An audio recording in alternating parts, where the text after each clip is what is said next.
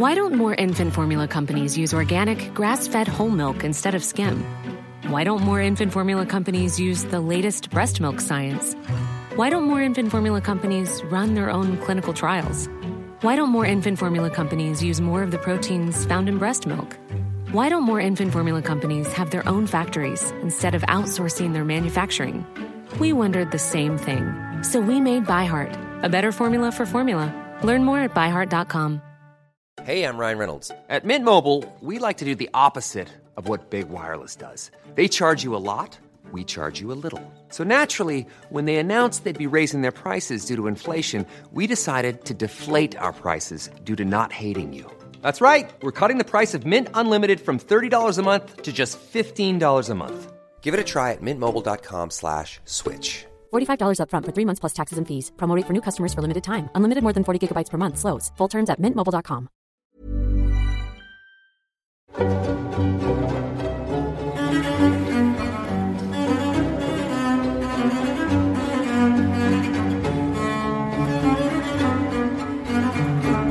want to tell you about the Loudun possessions, uh, an affair in seventeenth century France that resulted in the horrific execution of a French priest, Urbain Grandier, uh, for facilitating the demonic possessions of nuns in the French town of Loudun.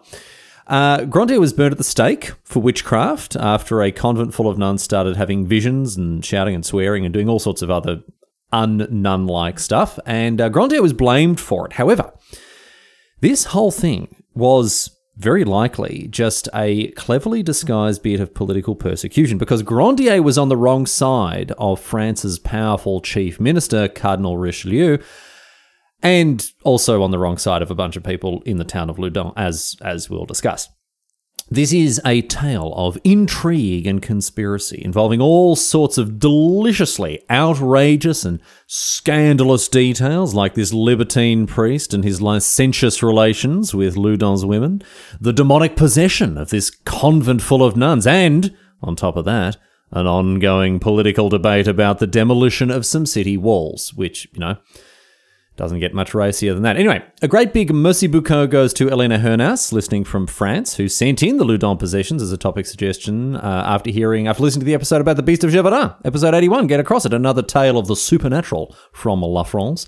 Anyway, let's get into it. Let's meet our character, our main character here, Urbain Grandier, born around fifteen ninety, grew up to become a parish priest in Loudun, and would you have a look at this bloke? Holy moly, here he comes now. Bloody handsome fella, isn't he? And not just that, he's from money. He's well educated. This is not the sort of bloke you want to bring home to meet your parents because he'd probably shag your mum. And to be honest, he'd probably shag your dad as well while he's at it. Grandier was a very popular priest. His sermons were articulate, they were expressive, and uh, the townsfolk, some of them were very big fans of his work in the pulpit. And uh, some of the townfolk, for that matter, were also uh, very big fans of his work outside the pulpit, too, because this bloke was said to have slept his way through half the women in Loudun. Grandier got about. He was intelligent, he was eloquent, he was rich, and he was an absolute hunk, so who can blame anyone for hopping into bed with him?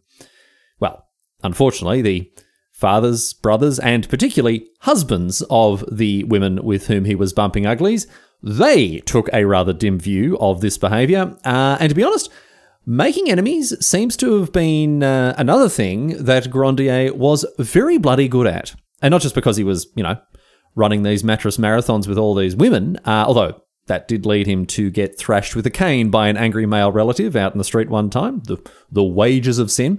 Um, no, other priests and monks also didn't like Grandier. They envied his success and his popularity as a preacher, so much so that he was brought by them in front of an ecclesiastical court to answer for his debaucherous behaviour. They weren't willing to turn a blind eye to it, and this resulted in Grandier being banned from preaching in Loudun, although luckily he had this overturned on appeal.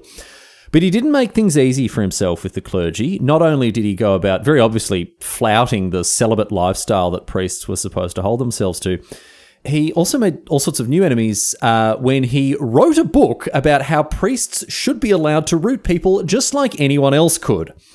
Now, Grandier, mate, you're absolutely right, of course, but bloody hell, Read the room, would you? On top of all this, however, um, he even managed to get into the the bad books of that, that bloke that I mentioned before, right? Chief Minister Cardinal Richelieu, who was a very, very powerful man in French politics at the time. And uh, the reason that he got on the wrong side of Richelieu is because um, in order to consolidate and centralise political power in, in Paris, right, under the crown, Richelieu wanted to demolish Loudun's uh, town walls and defences. This would obviously make the town more reliant on the French crown for protection, which would increase royal power. It's part of a, a wider effort to consolidate royal power, and it also had a lot to do with the ongoing Protestant Catholic thing, but we're not getting into all that. Suffice to say, specifically in Loudun, Grand, uh, Grandier's uh, opposition to the demolition of these walls and his sway with the townfolk from the pulpit meant that he ended up in Rich- Richelieu's bad books, right? So we've got a handsome, popular priest who's pissing people off by, one, rooting half the town, and two, standing in the way of the king. With this established, the stage is now set for us to talk about these possessions.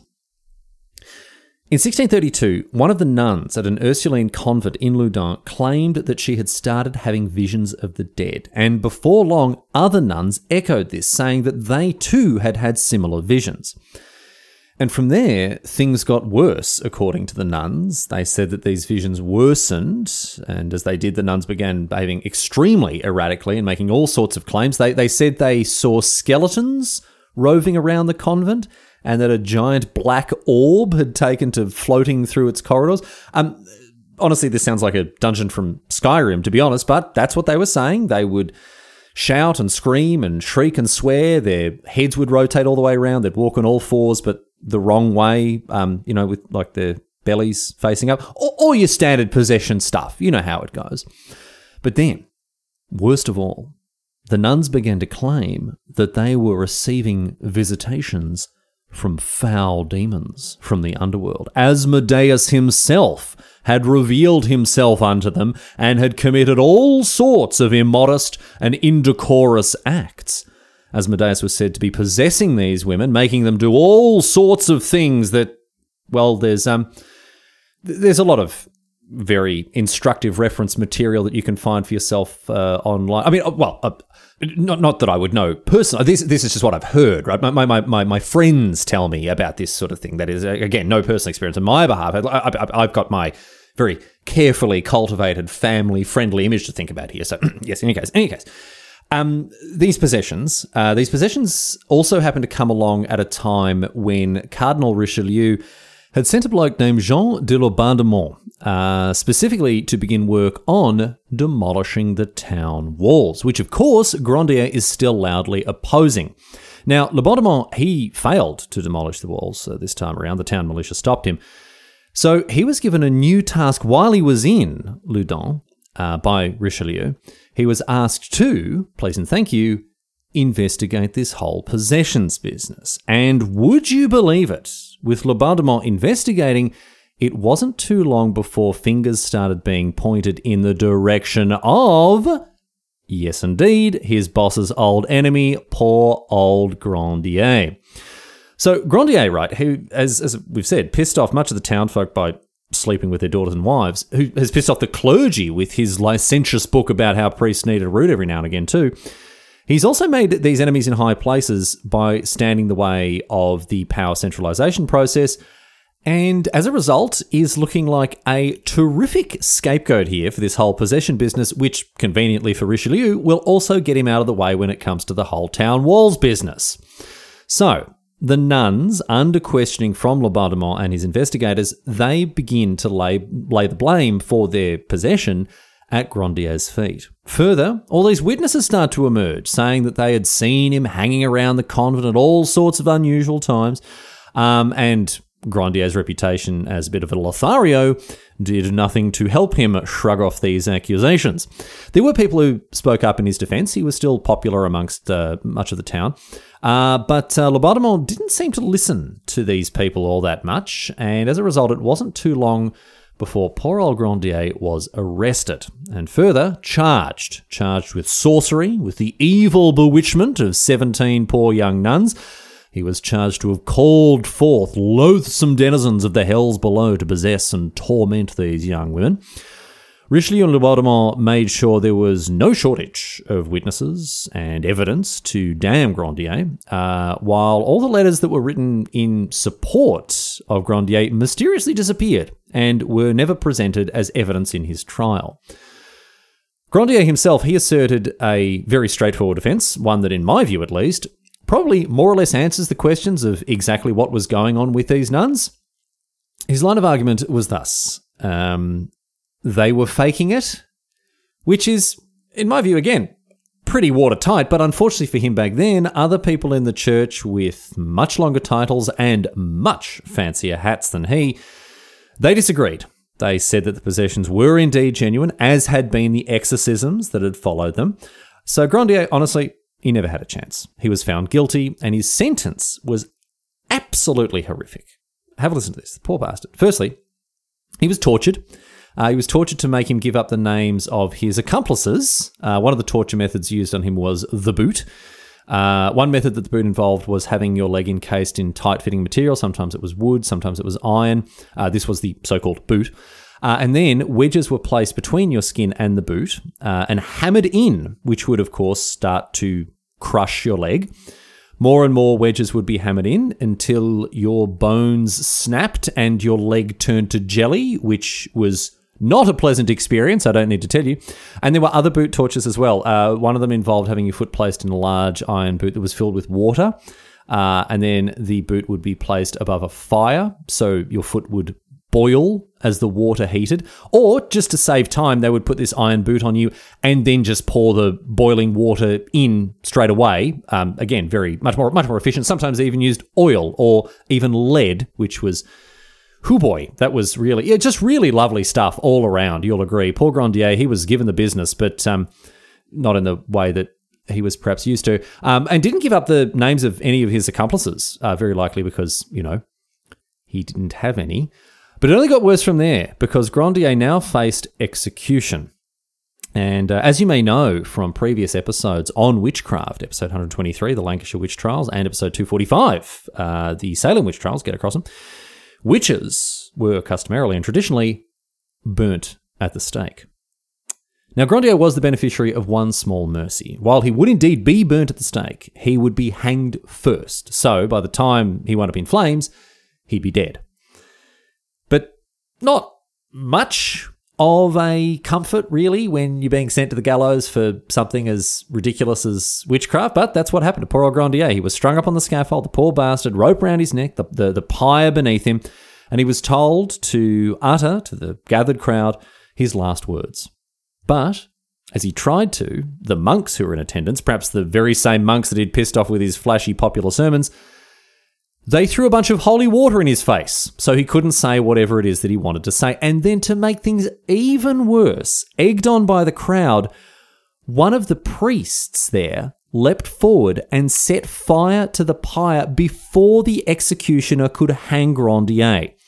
So he didn't receive this mercy after all. The executioner, who, after all, was there to do a job, he approached to try to quickly strangle Grandier with his bare hands to make sure the bloke was dead before he caught fire, but it was no good. The fire engulfed poor Grandier, uh, made it all the way up to the rope, burnt it through, meaning that he fell into the pyre and was roasted alive. Roasted alive for the terrible crime of getting just a little too jiggy with it. And do you know the worst of it? The, the very, very worst? Even after he was executed, these apparent possessions, they didn't stop. They continued amongst the nuns, but Richelieu seemed a lot less interested in them now. He didn't send Laubardemont in once again to investigate now that Grandier was dead. And so historians today are in broad agreement. This whole thing was a colossal stitch-up. Poor old Grandier, he was the he was the victim of, of a terrible injustice. And even back in the day, people knew this, right? In sixteen seventy-nine, the famous English writer John Locke characterised the Loudun possessions as... nothing but a contrivance of Cardinal Richelieu to destroy Grandier. And historians and writers have, ever since, generally subscribed to this very same view. These possessions were a convenient excuse for Richelieu to do away with an inconvenient political obstacle. And I'm very sorry to say that, as far as I could tell, Richelieu also did away with another inconvenient political obstacle, as if you visit the town of Loudun today, you'll find that it really doesn't have very much left in the way of town walls.